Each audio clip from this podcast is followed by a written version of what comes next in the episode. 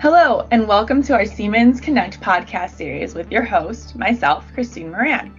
If you're new to listening, each podcast will have a special guest from our Siemens Connect ecosystem.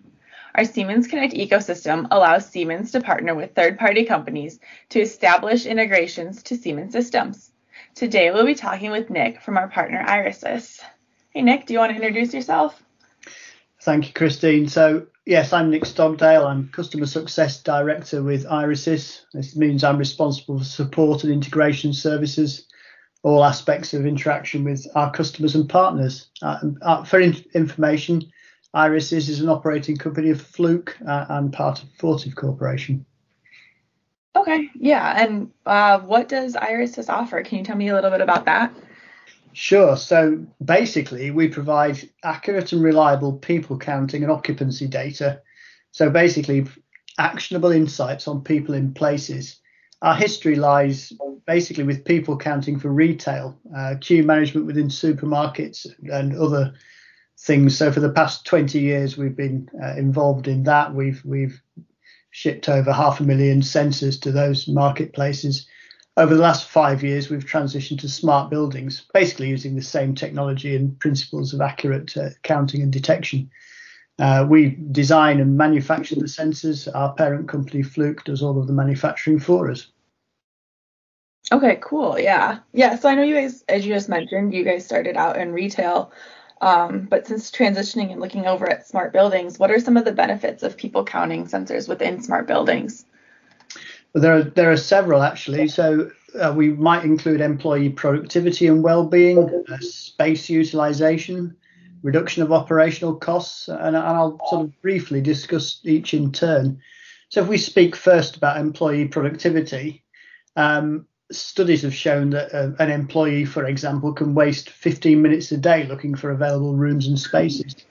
Uh, one of our large customers, National Grid, uh, had an example about queuing in canteens with people uh, having to queue for longer because they turn up there when it's busy. Uh, so, looking at the use of space in terms of the employee, the effective, for example, the effective implementation of smart desking initiatives, the smart use of meeting rooms, conference room, and communal spaces, all of these go towards employee productivity. Um, allied to that is occupant well-being, uh, thinking specifically about return to work post-pandemic. Do people feel comfortable uh, working in maybe in enclosed spaces? Is the occupancy well controlled? Is the cleaning of workstations, desks, and, and washrooms being done efficiently and, and properly? are the occupants comfortable? Is the air conditioning, heating, and, and lighting set correctly for them? And all those, all of those things have an effect on the occupants' well-being moving up, if you like, here, the understanding of space utilization for space planning and optimization. You're maximizing your return on investment. Space is the second largest cost after people. Uh, and again, how is that space being used? One of one of the examples we always call on is is one of an Australian university that saved five million dollars by not building a new lecture theatre. Wow! How things were being. I know it's uh, at, at, a low investment, this is the point. You know, they they thought they had to build a new lecture theatre, but once they looked at the way their facilities were being used, they didn't. And National Grid, large um, utilities infrastructure uh, company here in the UK, saved $10 million by closing two of their buildings and, and optimizing space use within the rest. So these large savings are available at a relatively low cost of, of um, in, in technology introduction th- thinking forward as well, a change is happening in the workplace, a shift to hybrid working. So therefore, the demands on space are changing. Do you need all that space? Uh, what space do you actually need? Do you need, for example, more collaborative space and less office space? Um, the office may become a destination for team working. And if that is the case, uh, are those areas available? Are the meeting rooms and conference rooms the right size? And have you got enough space to meet demand? And again, the final thing I, would say on this uh, part is once you do all these things, you can uh, achieve a reduction in building operational costs as well. Um, optimize the, say, the space, you also optimize the energy, the use of uh, heating and air conditioning, lighting, and etc. What's the real use of the building, and how do the services reflect that? So we saw, as I say, savings in the universities, savings in the big clients, uh, 16% decrease in energy usage from the national grid example, just from the optimization of space. So all of those things really fit together from this simple system. Wow, that's actually quite a lot of benefits for just something that started out in retail.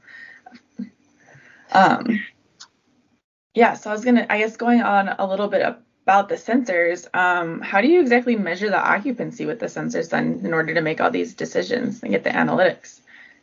Yeah, so essentially what we're talking about here is is what's typically called people counting or people counters in this case. So it's a simple, discrete looking sensor that's placed above the doorway. It uses a, a curtain of invisible infrared light to detect people and then count them. It does this by essentially having them cross virtual count lines that are placed across the entrances.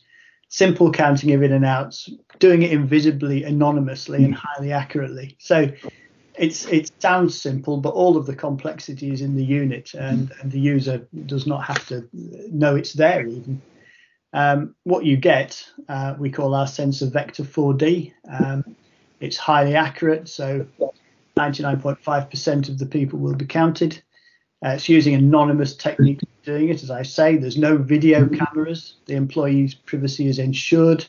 Individuals cannot be identified. Uh, they are just anonymous moving shapes moving through that, that scene.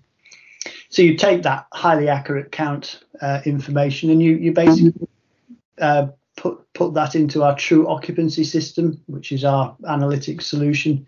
Uses that count data, uh, allows you to define the zones in the buildings, the rooms, the floors, even down to the desk level, uh, and allows users to view, uh, interact with that data, and uh, even extract that information to third party systems. So um, flexibility is key and open source is key. So we have BACnet IP direct from the unit uh, for integration with BMS, or we have modern data output methods such as MQTT, REST API, and HTTP to allow users to collect that data.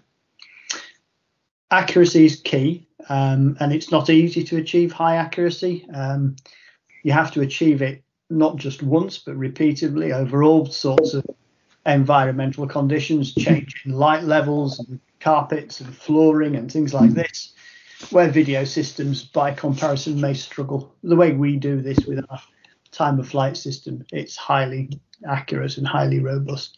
And you're getting from that data you can trust um, the system itself also does error correction on the occupancy measurements, so you're getting all of this information with high integrity. It's data secured, it's encrypted, and all of the systems are properly penetration tested. So our goal essentially is to be the go-to company for occupancy data that businesses can use to solve their problem and, and meet their needs. Nice. So I guess kind of going off on the, the different businesses that you guys are in. So I know we've talked about retails where you guys started, um, then you kind of went into smart buildings like offices. It sounds like. Um, are there any other markets that you guys play in as well? Sure. So as you say, retail for more than 20 years. If you if you go into a, for example, a H&M fashion retailer in the mall or the high street, or you do your supermarket shopping in a Kroger supermarket or a Tesco, you will be counted or detected by one of our units. That's that's retail, and, and we've shipped over half a million sensors to retail over the last 20 years. In smart buildings, we, we've done large scale projects with the corporate clients, National Grid, Direct Line Insurance, lots of work in the university sectors with, for example, Sydney University and Nottingham Trent University here in the UK, to name but two. Um, corporate office space really is one of our large areas of interest.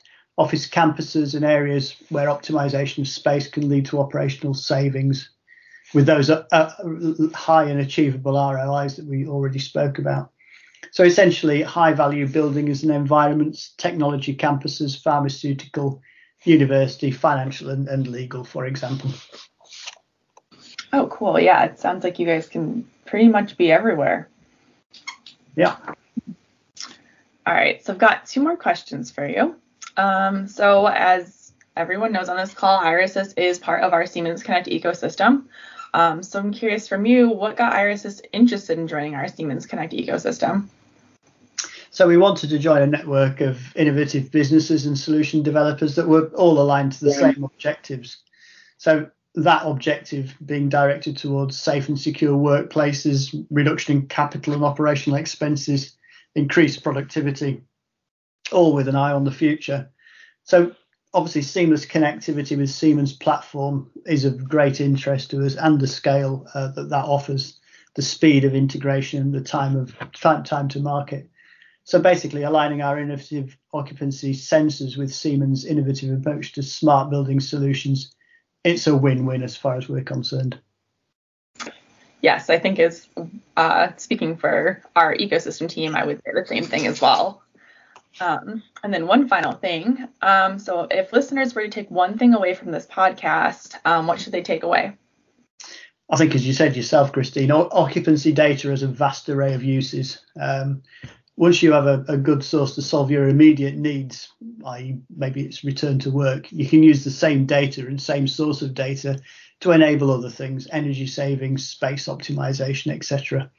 So the occupancy data is valuable on its own, but it's even more valuable when combined with data from other sensors and integrated within an intelligent framework like, like the Siemens Connect ecosystem. Occupancy data is basically the foundation to making your building smart.